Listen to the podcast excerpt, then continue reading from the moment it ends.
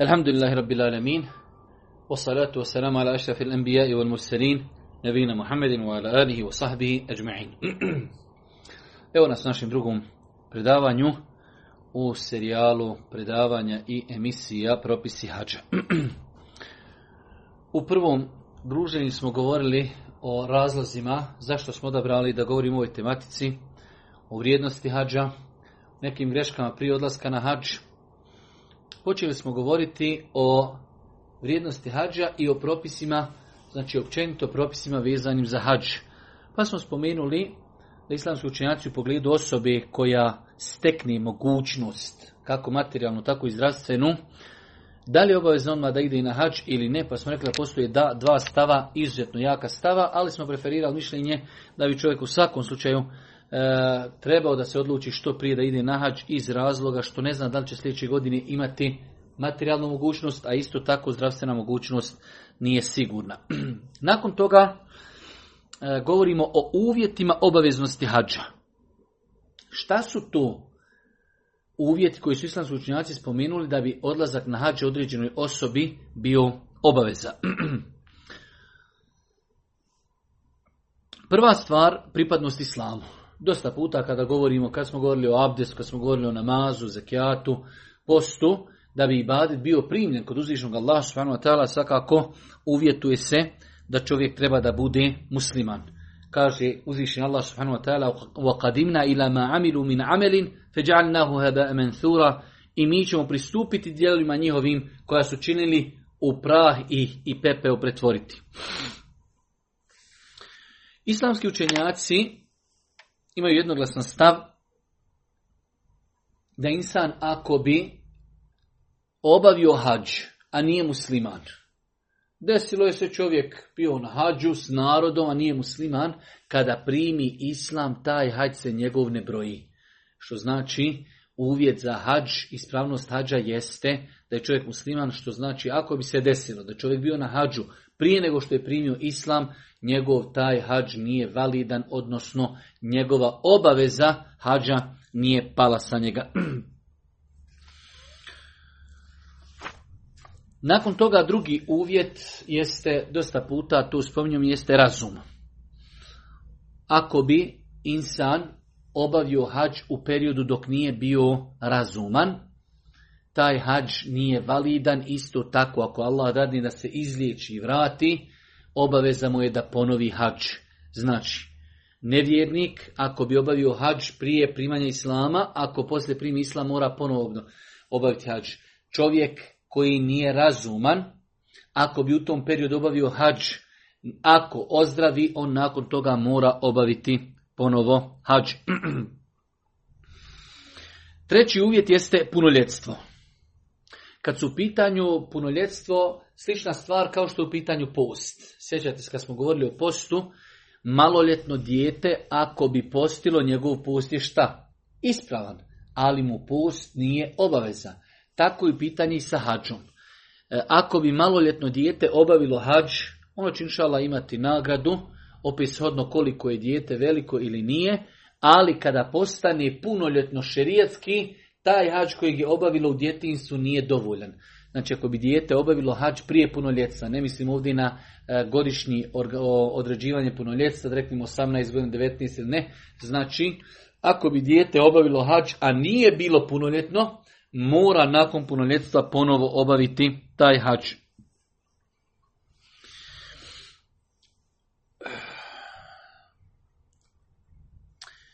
Kada je u pitanju obavljanje hadža za djecu, dosta puta ljudi postavljaju pitanje i za umru i za hadž. Imamo dvije vrste djeci, a to su djeca, svakako kad mislimo djeca koja nisu još punoljetna. Koja su punoljetna, svakako za sebe obavlja hadž, nijeti hadž i tako dalje. Dok kada su u pitanju djeca, imamo dvije vrste djece. Imamo djece koja imaju takozvano razaznavanje, temjiz. Mogu jednostavno znaju, znaš, kaže sine, ovo su ihrami, sada obuci ihram za nijeti hadž i tako dalje. Takva djeca će obavljati za sebe hadž, ako eventualno nešto ne mogu, roditelji će obaviti za njih. Dok kada su u pitanju manja, još manja djeca koja ništa ne razumiju, ona mogu ići na hadž. Čovjek može nositi bebu na hadž od 6 mjeseci, od godinu dana. od 2 godine, ali će roditelj za njega sve i namjeravati, nijetiti i sve obavljati.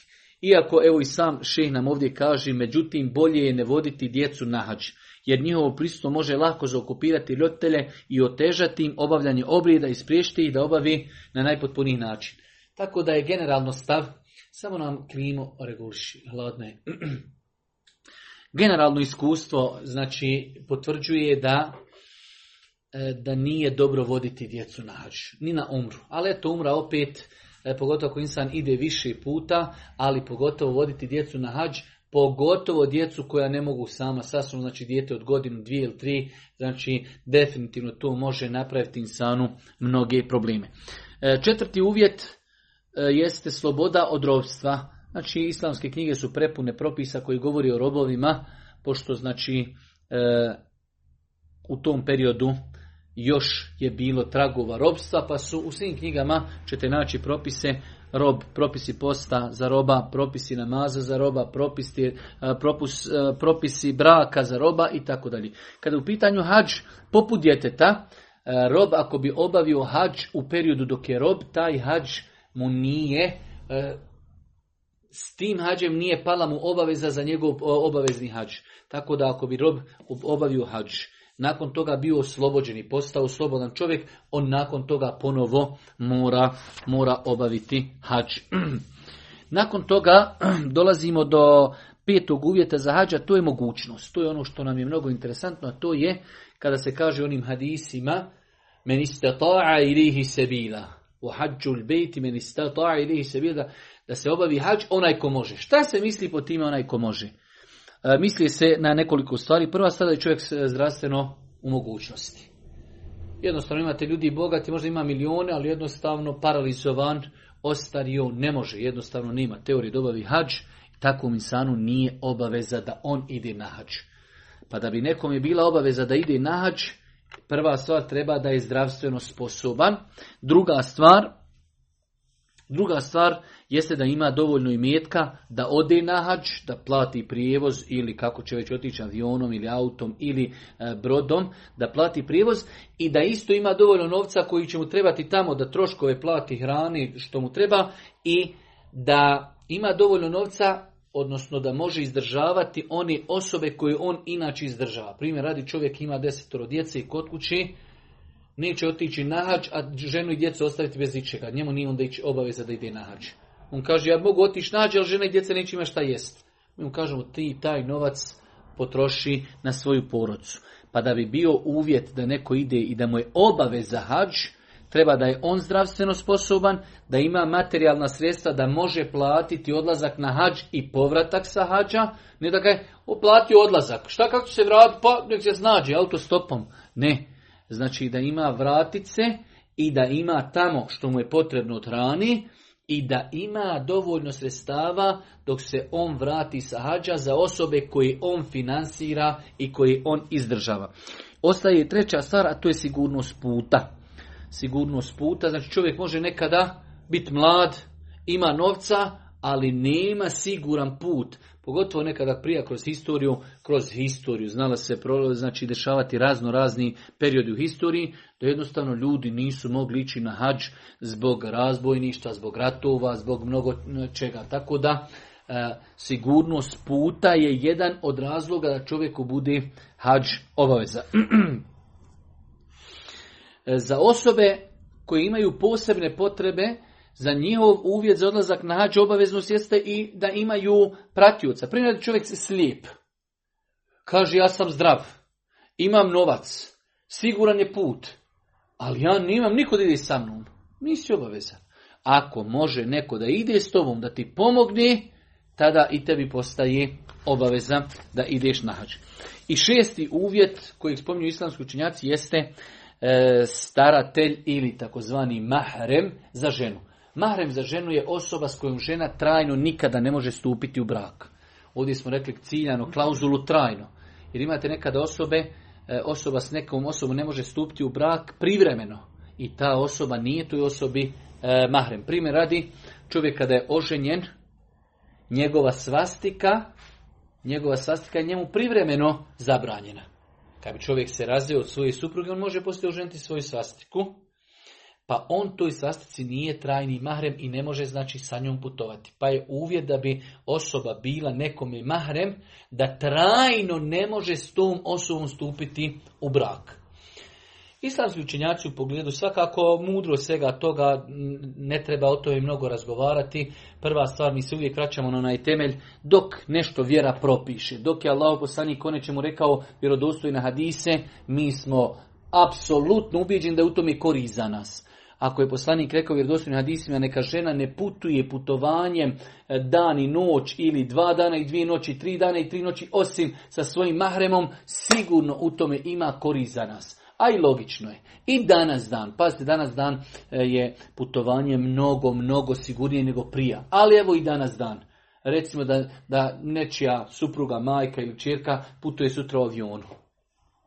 Jel isto kad ona putuje i pored nje sjedi njen babo, njen brat, njen otac ili nema niko? Šta mislite? Padne ona u nesvijest. Treba neko da ju raskopča odjeću, treba neko da je dodirne, treba neko da ju unese doktoru, treba neko... Je li isto kad je nosi i kada je dodiruje i kada je raspremi neki čovjek koji nikad ne zna ili nije mahrem? Ili neko, ne daj Bože, hoće da je otme ili neko hoće da je i tako dalje. Pa je toliko jednostavno shvatiti zašto je Islam propisao da žena ne treba da putuje bez mahrema. U svakom slučaju islamski učenjaci, znači kada je u pitanju samo odlazak na hadž, kada je u pitanju da žena putuje bez mahrema onako ode da vidi malo Eiffelovu kulu, znači oko toga islamski učenjaci ne pričaju o tome. Ženi je zabranjeno da putuje putovanje ako nema mahrema. Ono što su se razišli jeste putovanje da žena ide na hadž. I to prvi put ide na hadž. Obaveza joj je hadž. U svakom slučaju imaju dva jaka stava. Znači, bilo je učenjaka čak i u prijašnje vrijeme, Allah najbolje zna, možda ti učenjaci da su živi u današnje vrijeme, još bi možda bili malo više tolerantni, jer doista danas žena ako putuje sa skupinom žena, znači gdje ima 20-30 žena, te žene imaju svoje mahreme, putuje se avionima gdje lijet iz Bosne do Udžidu traje 4,5 sata, u autobusima su zajedno žene, u šatorima su zajedno, u hotelima su zajedno, doista postoji jedna velika doza sigurnosti. Ali ono što je sigurno bolje jeste da mahrem ide. Pitanje, znači, jako razilaženje postoji kod islamskih učenjaka da li žena može putovati na hadž bez mahrema ili ne može. U svakom slučaju, ja lično već dugo godina nemam neki izrađen stav po tom pitanju, zato što su s jedne strane jake argumente da je poslanik zabranio.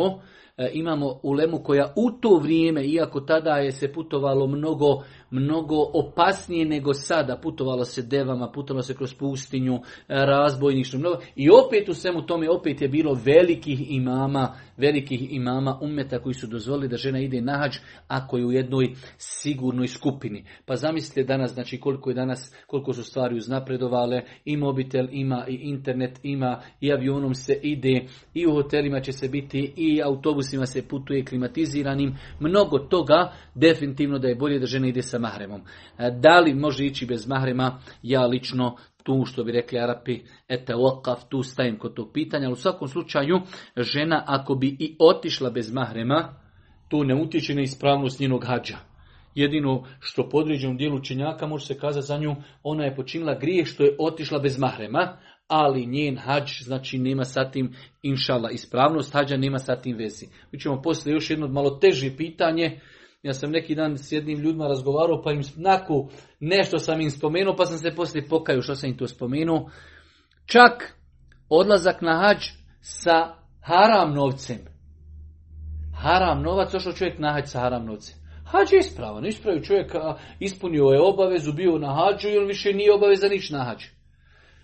Haram je što je uzeo novac na neispravan način, ali hadž sa tim nema nikakve veze u smislu obavezi. Da li je to kod Allaha kabul i primljeno, to je nešto drugo, ali je on obavio hadž i više ne mora ići na hadž. Tako i u ovom slučaju da žena ako bi otišla bez mahrema, znači to se ništa ne vezuje i propis za njen hadž. njen hadž može biti potpun ispravan, a došla je bez mahrema. Generalno je savjet da se insan potrudi maksimalno da obezbijedi mahrema, a imate zaista situacija određenih žena koji zaista nemaju mahrema i ne mogu naći nikoga, a imaju zdravstvenu i materijalnu mogućnost. Nakon toga imamo, dosta puta nam ljudi postavljaju pitanja, a to je zadužena osoba. Da li zadužena osoba može ići na hadž i kakav je propis? Kada je u pitanju zadužena osoba možemo kazati nekoliko stvari. Prva stvar, prioritetnije je da čovjek izmiri dugove, pa nakon toga ako ima dnje novca da ide na hadž. Prioritetnije je, jer u osnovi ti ideš na hadž onda kada si u mogućnosti. Ja ako imam dugova prema ljudima, moje je da vratim ljudima dugove, ako mi još ostane novca, tek tada sam ja imućan, tek tada ja idem na hadž. Tako da čovjek koji je dužan, ako ode na hadž, on je otišao, u osnovu mu nije bila obaveza da ide na hadž. Znači prva stvar, ako čovjek ima dugove, prioritetnije da vrati dugove, pa nakon toga kada mogne da ide na hadž. To je jedna stvar.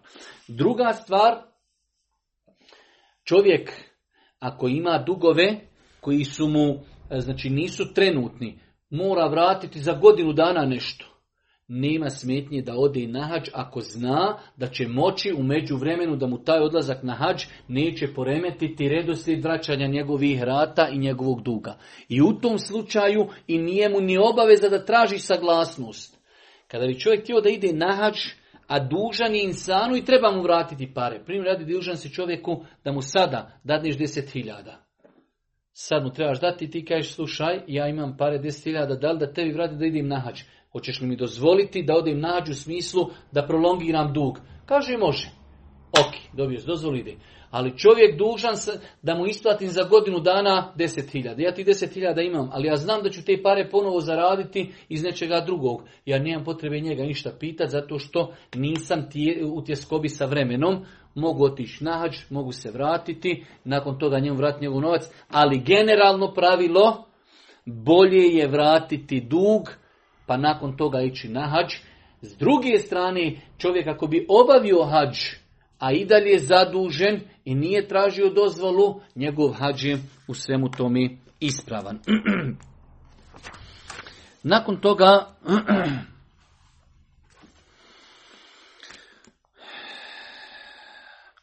Imamo od pitanja koja su nam interesantna, to je, čak kažu islamski učenjaci, da čovjek, ako bi imao potrebu da se ženi, ima čovjek novac, ali jednostavno u tim nekim godinama i periodu treba da se ženi. Kažu islamski učenjaci, prioritetnije je da se ženi, pa nakon toga ako ima da novca da ide na hadž, nego da ide na hadž. Ako ima potrebu za ženidbom, onda mu je znači prioritetnije da se oženi, pa nakon toga kada mogni da ide na hadž. Nakon toga od pitanja koja Šejh Safet je ovdje spominjao, koja su poprilično vezane jedna za druga, a to su sve neki opći propisi o hadžu, jeste onaj poznati propis o bedeluku. Znači riječ u arapskom bedel, inače bedel znači biti zamjena za nešto. Pa u islamu imamo situacije kada primjer radi čovjek je preselio, nije obavio hadž, pa pošaljimo nekoga da za njega obavi hadž, to se u islamu zove bedel. Ili čovjek je bolestan, pa pošaljimo za njega nekog da obavi hadž, to se zove bedel hadž. Šta je bitno da čovjek zna u pogledu bedel hadža? Prva stvar,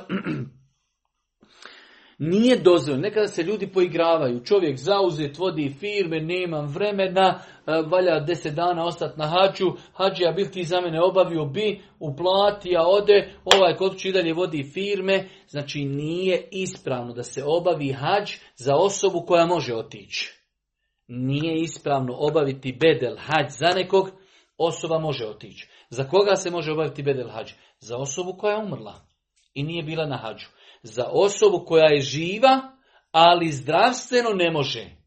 Čak se ne može obaviti hadž bedel za osobu koja je zdrava, ali siromašna. Ne može, ima šta, možda će nekada biti bogat. Pa se znači bedel hadž može obaviti samo za osobu mrtvu i može se obaviti za osobu koja je bolesna, bolešću za koju mi pretpostavljamo da neće nikad više izliječiti se. Čak dođe čovjek kaže, ove godine sam mislio na hađ, ali sam imao operaciju, slomio sam nogu, ne mogu na hađ, ok. Hoću slati bedela, nećemo, sačekamo sljedeću godinu, sačekaćemo još 2 godine dok ti zaraste noga, pa ideš na hađ. Znači može se samo obaviti bedel hađ za mrtvu osobu i za osobu koja je oboljela oboljenjem za koje doktori kažu da je to oboljenje neizlječivo. I za osobu koja je iznemogla, star, čovjek 89 mu godina. Nema, brate, ti zajedno možeš čekati još 5-6 godina, on samo još više stari. Znači, iznemogla osoba, mrtva osoba i bolesna osoba bolešću takvom da doktori kažu da se ta bolest, da je ta bolest neizlječiva. Nakon toga,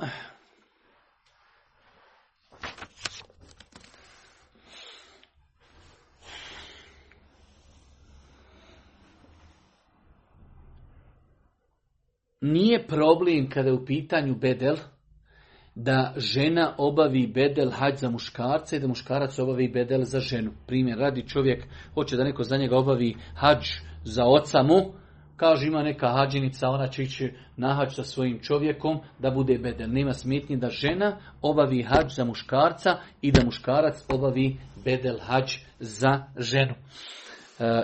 Isto tako od propisa koji su interesantni, vezano za bedeluk, jeste da čovjek da bi bio nekom i bedel treba da je on prije toga obavio hađ. Iako to nije stav hanefijske pravne škole, ali hadis je jasan po tom pitanju. Kaže se da je Allah poslanik čuo čovjeka kako kaže odazivam ti se za šubrumu. Znači čuje Božji poslanik kako čovjek kaže lebejk Allahumma an šubrume. Šubrume ime čovjeka, pa kaže Allah poslanik alejhi salatu vesselam, a ko ti je šubrume? Pa kaže to ili mi je brat ili mi je rođak. Prenosio sumnja, ne sumnja taj čovjek, već čovjek je rekao jedno od to dvoje, ili rekao rođak, ali u propisu hađa nema vezi. Kaže, da li si obavio hađ za sebe? Upitao Allah, kaže, nisam. Kaže, Allahov poslanik obavi hađ za sebe, a potom za šubrumu obavi hađ. Pa je ovdje, znači, Allahov poslanik jasno odgovorio. Čuje Božji poslanik čovjeka, kako kaže gospodaru, odazivam ti se hađem, obavljam hađ za čovjeka koji se zove šubrumu. Pa ga poslanik čuo i kaže, a ko ti je šubrum? Kaže, to mi je rođak ili rođeni brat. Jesi li ti, kaže, za sebe obavio hađ? Dok ga to Božji poslanik pita, znači ima to bitnost u propisu. Kaže, nisam Allahov poslaniče. Kaže, obavi prvu hađ za sebe ove godine, nakon toga druge godine ćeš obaviti hađ za šubrumu. Tako da,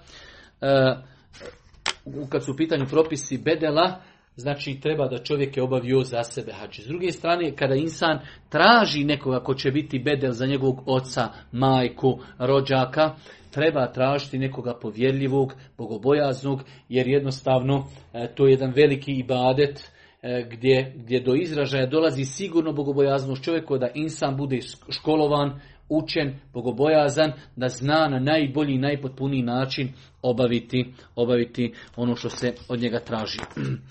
Nakon toga, evo baš to pitanje i time ako ovdje završajmo tu taj dio govora, oni kao neki opći propisi o hađu, a to je obavljanje hađa i mijetkom stečenim na zabranjen način. Osnova je da čovjek generalno u životu treba da pazi kako zarađuje imetak i osnova je da Allah dželešanu ne prima od svojih robova sadaku, udjeljivanje osim iz dobrog imetka. Ali, hipotetički da čovjek dođe i kaže čovjek je stekao novac na haram način i otišao na hađ. Mi, znači, razdvajamo te dvije stvari pa kažemo hađ njegov je ispravan, a ono što je on kako je način sticanja imetka je nešto drugo, zašto će on posebno odgovarati. Za kraj ovog opet dijela, jer imat ćemo mi razno raznih dijelova okroz ova predavanja, kad su u pitanju, znači, hađ ima 4 bitna, odnosno elementarna dijela i to je ono što je veoma bitno da sada spomenemo. To je, mi ćemo svakako kada budemo krenuli iz Medine, ako Bog da, mi ćemo hronološki, bit ćemo u Medini, iz Medine krećemo za Meku, pa ćemo govoriti o svim stvarima o hađu i govorit ćemo kakav je propis svake stvari koja se radi, ali generalno 4 su temeljne stvari na kojima se zasniva hađ, ulazak u obride na mikatu, da čovjek makar i ne obuku ihram. Čovjek kaže ulazim u obrede, nijet ulaska u obrede hađa, to je prvi temelj. Druga stvar, hađijski tavaf. Imamo tri vrste tavafa, imamo oprosni, imamo počasni, onaj kada se tek dođe u Meku, imamo hađijski, el-ifada, to je rukn, imamo saj, hađijski isto tako dalje, i boravak na refatu. To su četiri stvari bez kojih hađ ne može, nikako.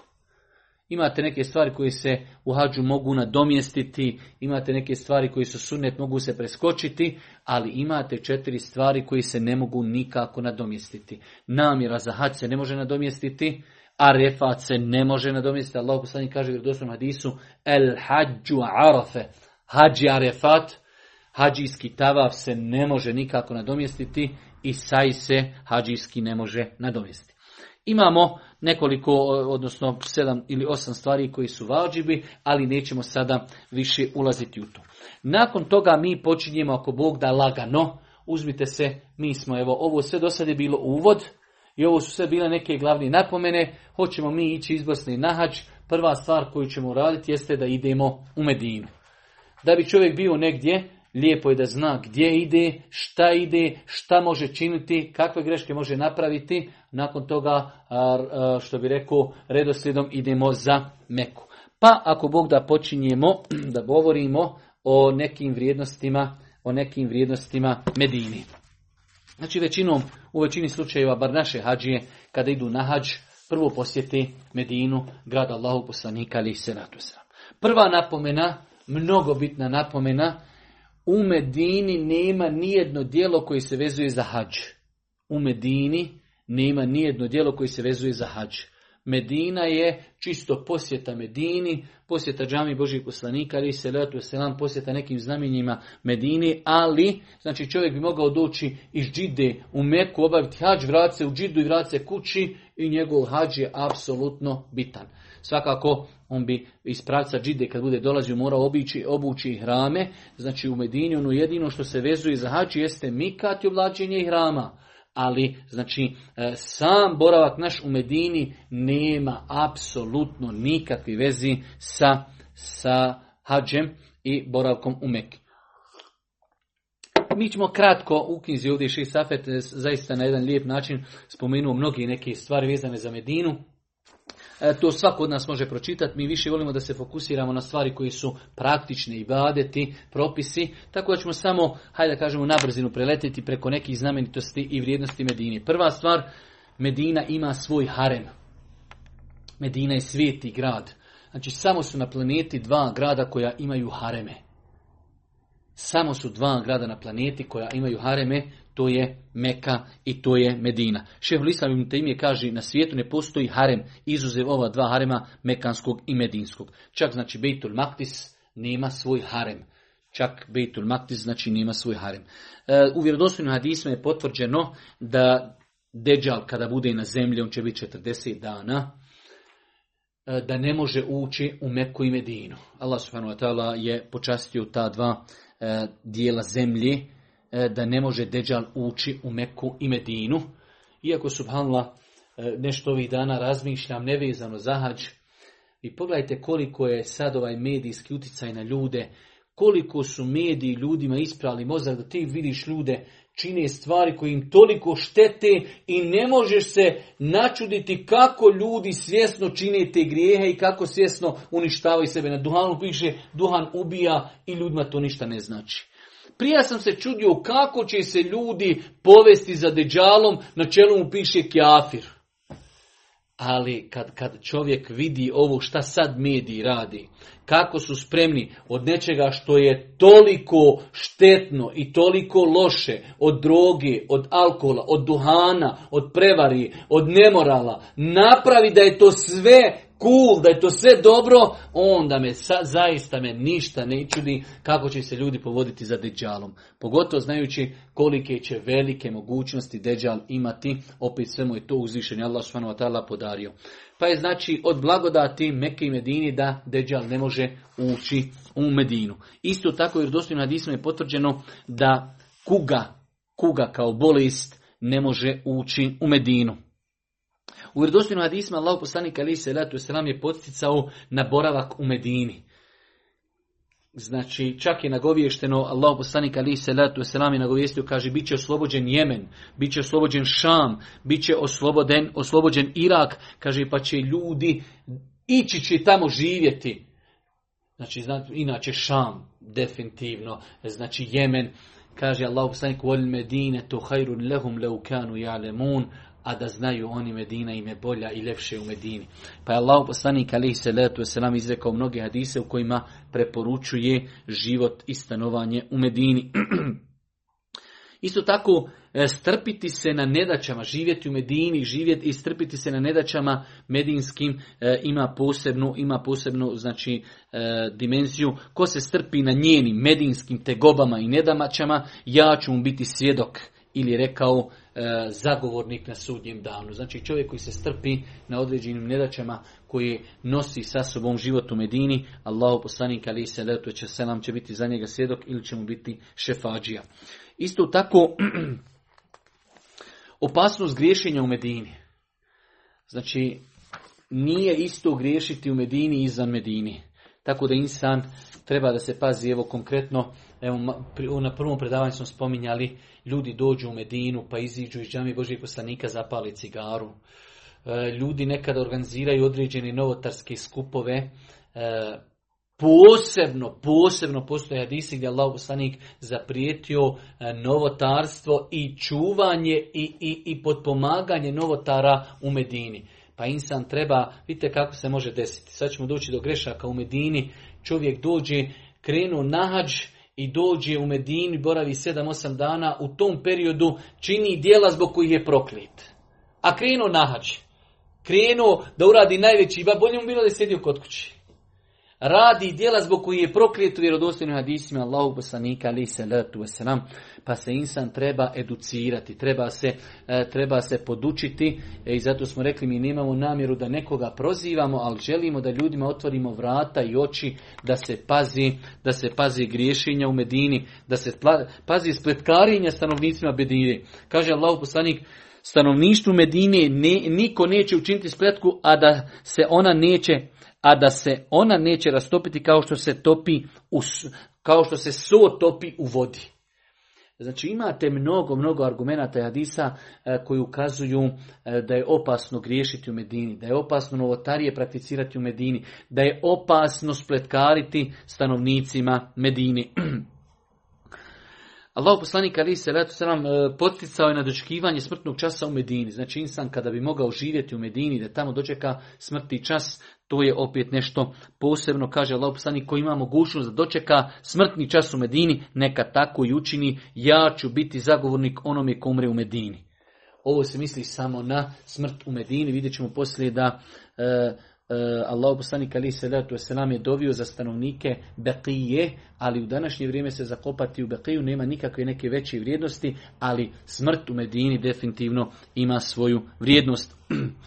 Allahu poslanik je kazao isto, ispravno vjerovanje sklonut će se u Medinu kao što se zmija sklanja u svoju rupu. Kada dođu teška vremena, ispravno vjerovanje se vraća u Medinu. Allahu poslanik je volio mnogo Medinu.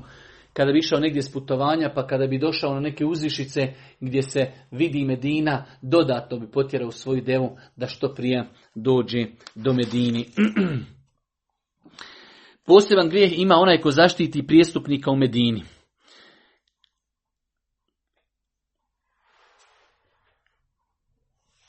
Ko u njoj učini zlodjelo, na njega će pasti Allahovo prokljestvo meleka i cijelog svijeta. Hadis je vjerodostojan.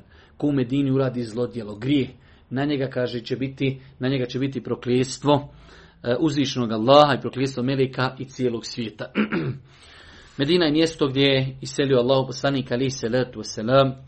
Medina je kao kovački mijeh. Medina je zaista kao kovački mijeh, odstranjuje ono što ne valja, a daje sjaj onome što valja. U svakom slučaju, Medina kao grad Allahu poslanika alejhi selatu vesselam ima mnoge odluke, nećemo se mnogo oko toga, hajde da kažemo, zaustavljati. Prilikom boravka u Medini najinteresantnija i najbitnija stvar jeste posjeta džamiji Božijeg poslanika, alejhi salatu wasalam. Da bi opet govorili o posjeti džamiji Božijeg poslanika, bitno je da znamo samo nekoliko odlika vezani za džamiju Božijeg poslanika, alejhi salatu wasalam. Prva stvar, namaz u džamiji Božijeg poslanika vrijedi 1000 namaza obavljeni na nekom drugom mjestu mimo Mekki.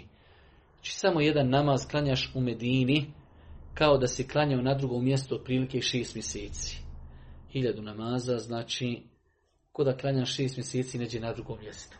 Pa je velika nagrada obavljati namaz. Svakako insan, nerijetko se dešava ljudima da, ono što sam ja primijetio još iz studentskih dana, ljudi se nekada malo poboje, pa dok malo vide kod vrata gužva, ljudi klanjaju napolju. Iako kažu islamski, velik broj islamskih učenjaka kaže da insan ako klanja u onom četveruglasnom dijelu, znači oko džamije, da to sve potpada pod džamiju Božijeg poslanika, ali generalno mnogo je bolje i sigurnije da čovjek uđe u džamiju i klanja u džamiji, nego da klanja napolju.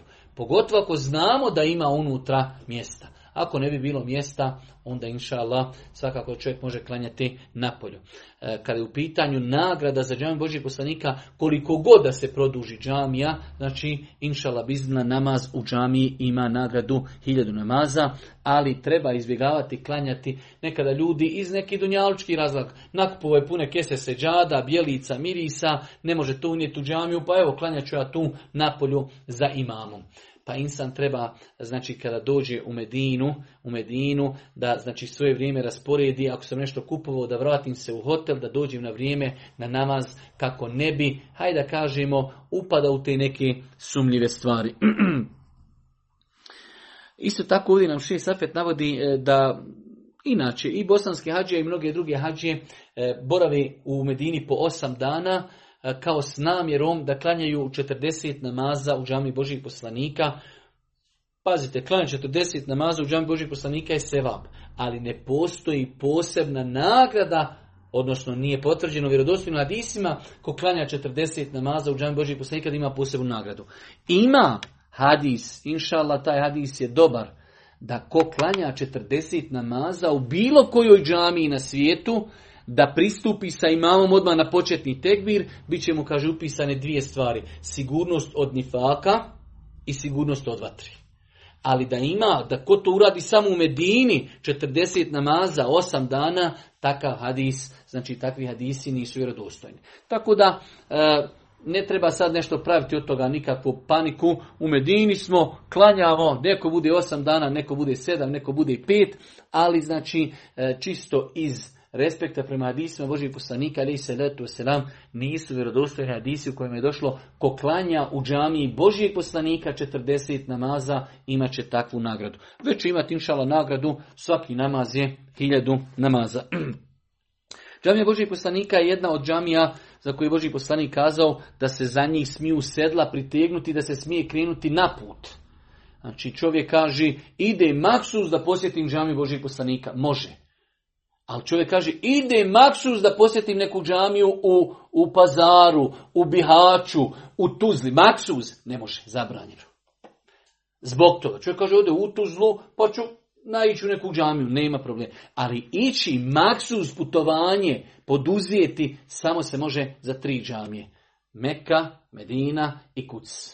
To su te 3 džamije zbog kojih se smije posebno putovanje poduzijeti. U poslanikovoj džamiji ima bašta koja se zove Rauda. Ono što je interesantno, ja sam od ljudi koji mnogo ljudima, kad sam dole na hađu i kad sam na umri, mnogo ljudima forciram taj moment ibadeta i srži ibadeta. Velik broj ljudi se toliko natječe da klanja u Raudi. A kada upitam velik broj ljudi, a dobro, kakva je vrijednost klanjanja u Raudi, vidjet ćete da ne znaju. Nema dodatne vrijednosti klanjanja u Raudi. Allahov poslanik je kazao, taj dio mog mešćida je Rauda. Ok. Pa ne postoji posebna vrijednost, znači da kažeš ja sam klanju u Raudi. Nema dose, a da vidite kako se ljudi guraju da bi tu klanjali. Apsolutno nemoguće da znaš šta si klanju. Koliko se ljudi gure. Odeš fino dole u donji dio džamije, prazna džamija, lagano klanjaš 2 rekiata, razmišljaš, plačeš, doviš, gore, ili ti neko gura, hoda preko tebe, tijesno, nemaš gdje seždu, ali klanjao sam u Raudi. Isti vam je problem sa ljubljenjem crnog kamena, isti vam je problem klanjanje u onome hijđru i tako dalje. Kada ljudi dadnu formi mnogo više bitnosti od suštine. Bitno mi je ja bio u Reudi, ja dodirno crni kamen, koliko si ljudi gurno, koliko si čekao, koliko se uznojio, koliko si žena dotaknuo, koliko se naljutio, dodirno crni kamen. Da ne govorim, nakon iz hotela ošao dodirno crni kamen. Dodirivanje crnog kamena, poslije ćemo o tome govoriti, samo ibadet ako se radi unutar tavafa. Dođeš ti iz hotela, kaj idem nešto pokušati dirni crni kamen. Dirneš, iziš, kaj dirno sam crni kamen. Ništa nisi uradio. Nije to ibadet. Pa znači, u džami Božih poslanika, ali se letu selam, ima dio koji se zove rauda. I Allah poslanik, ali se letu selam, izrekao je vjerodostojne hadise koji potvrđuju da je to džennetska bašta. Ali ne postoji vjerodostojni argumenti da je namaz u toj raudi mnogo vrijedniji. Ali ćete vidjeti da ljudi se ubijaju da tu klanjaju. Neznanje. Isto tako... Nakon toga, ako Bog da, govorimo o Medini i njenim određenim znamenjima i o posjeti Medini. Prva stvar, svi hadisi koji govori o vrijednosti posjete kabura Božijeg poslanika i da to vezuju za hadž su neispravni. Kaže Šejh Albani, primjer radi, o ovoj tematici navode se i drugi hadisi, ali su svi hadisi ništavni, a neki od njih ništavniji od drugih. U svakom slučaju, svi hadisi znači koji govori ko posjeti Medinu, treba da posjeti kabur, ko posjeti Medinu pa mene nije posjetio, taj me izbjegaje, ili kamio, neki hadisa koji se mogu čuti o vrijednosti posjeti kabura Božih poslanika, alihi salatu wasalam, nisu vjerodostojni. Znači, kada čovjek posjeti Medinu, prvo što smo došli, sretli smo u Medinu, imamo džamiju Božijeg poslanika kao jedno veliko znamenje. Drugo znamenje jeste džamija u Kubau. Džamija u Kubau nalazi se, nekih 6, 7 do 10 km, ne znam da li ima i toliko uopšte, ispred džamije Božijeg poslanika, ali se letu sam, to je prva džamija koju je napravio Allahov poslanik. Jer Božiji poslanik kada je dolazio iz Mekke prema Medini, na samom ulazu u Medinu, u mjestu Kuba, napravio je tu džamiju.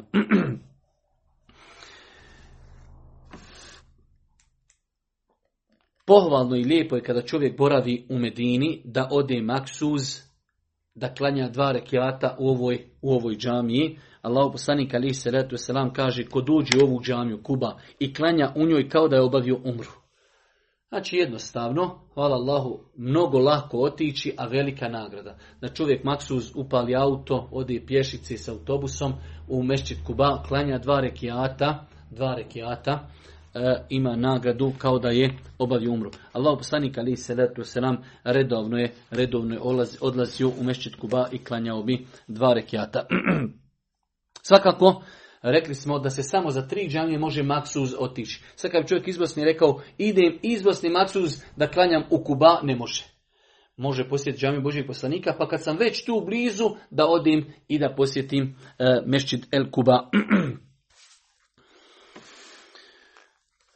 Isto tako od znamenitosti koje možemo vidjeti u Medini, odnosno lijepo je da znamo, jeste da u Medini postoji vrsta datula koji se zovu Ađuva. Allahu poslanik alejhi salatu vesselam izrekao i mnoge hadise koji govori o vrijednosti ovih datula. Kaže Allahu poslanik, ko svaki dan ujutro pojedi 7 datula vrsti ađvi, taj dan neće mu moći naškoditi otrovni sihr. U nekim drugim verzijama se navodi da je ađva lijek. U svakom slučaju ono što je potvrđeno jeste da je Allahu poslanik alejhi salatu vesselam preporučio korištenje ovih datula. I onaj ko pojede i zajutra 7 datula ađvi, da mu taj dan ne može štetiti otrov i ne može mu štetiti sihr. Od stvari koje u Medini možemo naći jeste i poznato brdo Uhud. Uhud je brdo, znači opet suprotno od pravca Kibli. Kuba je u pravcu Kibli, a Uhud je suprotno od pravca Kibli, nekoliko kilometara od džamije Božijeg poslanika nalazi se brdo Uhud, gdje se odigrala ona poznata historijska bitka sjeverno od Medine, nekoliko kilometara od džamije Božijeg poslanika alejhi salatu vesselam. Allahov poslanik alejhi selatu selam je govorio da voli Uhud i da Uhud mi volimo i Uhud voli nas.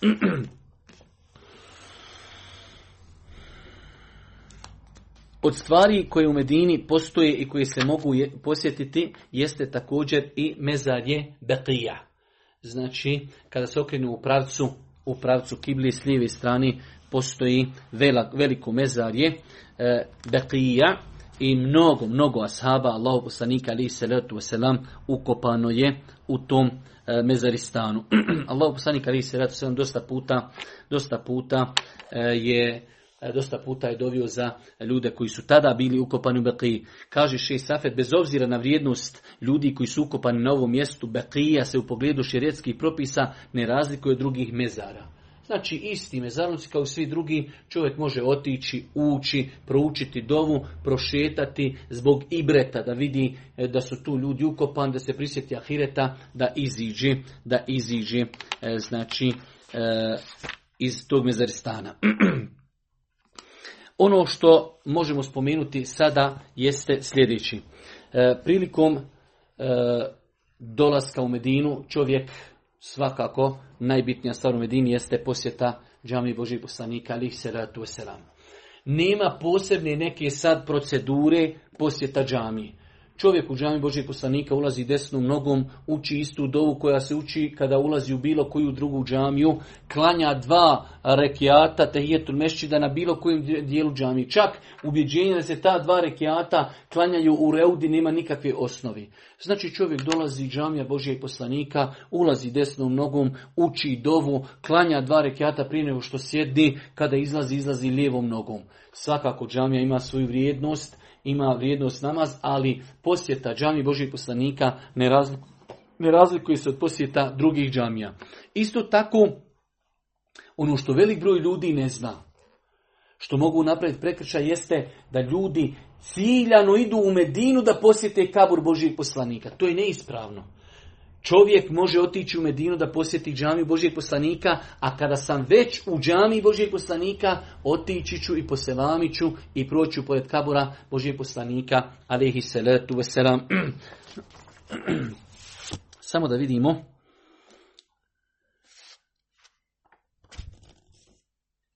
Kada je u pitanju posjeta, ne postoji ništa šerijatski definisano. Kako je mogao Božji poslanik da definiši kako će neko posjetiti njegov kabur? Pa znači, ono što je preneseno od Ibnu Omera, od drugih asaba, čovjek kada dođe imate naprijed. Znači, prije je tu bio prvi saf.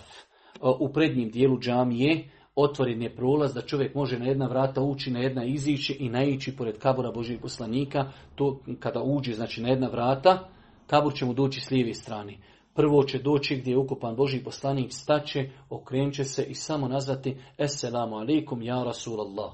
Pomakit će se jedan korak, Esselamu alaikum ja Eba Bekr, još jedan korak, Esselamu alaikum ja Umar i izići.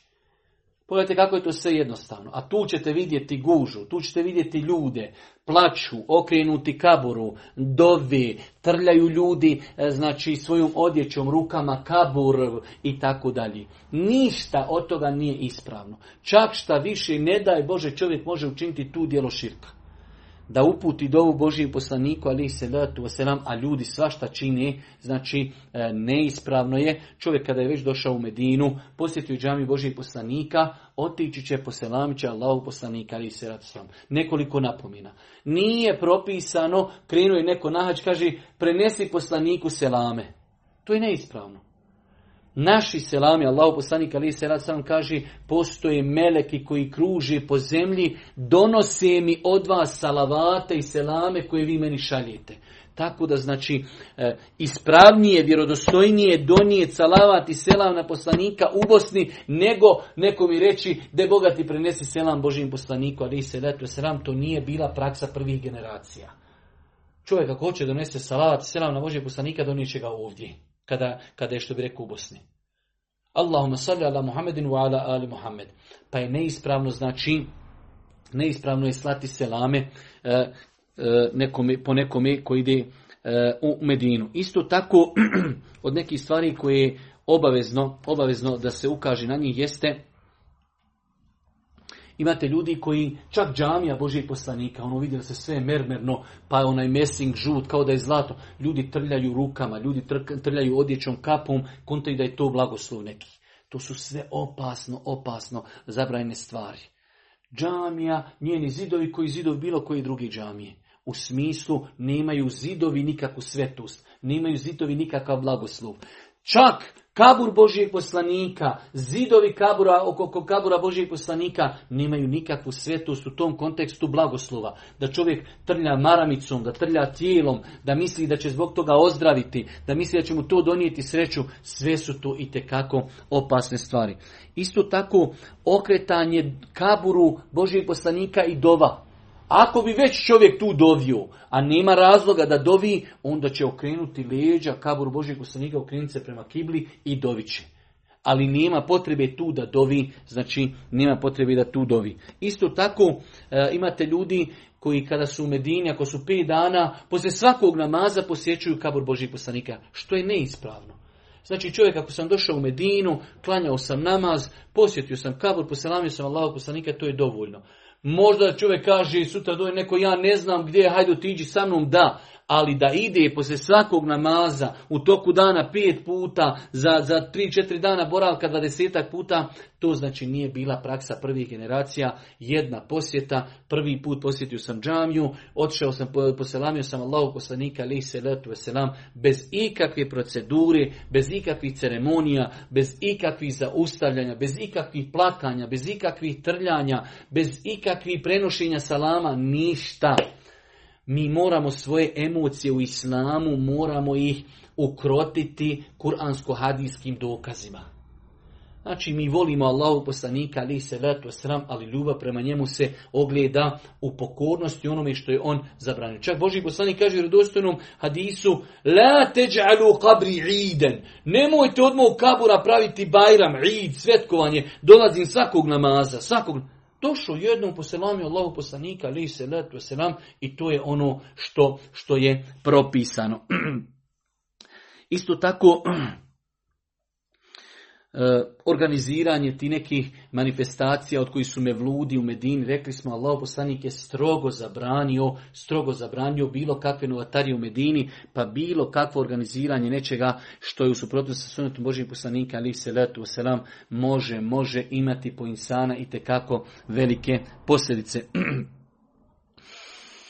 Rekli smo, kada se Medina posjećuje se ciljano s ciljem posjete džamije Božijeg poslanika, a kabur se posjećuje usputno. Ja znam da to nekim ljudima potiško pada, ali vratite se na govor uleme pa ćete vidjeti da niko od uleme nije rekao idem dozvoljeno u Medinu posjetiti zbog kabura Božijeg poslanika.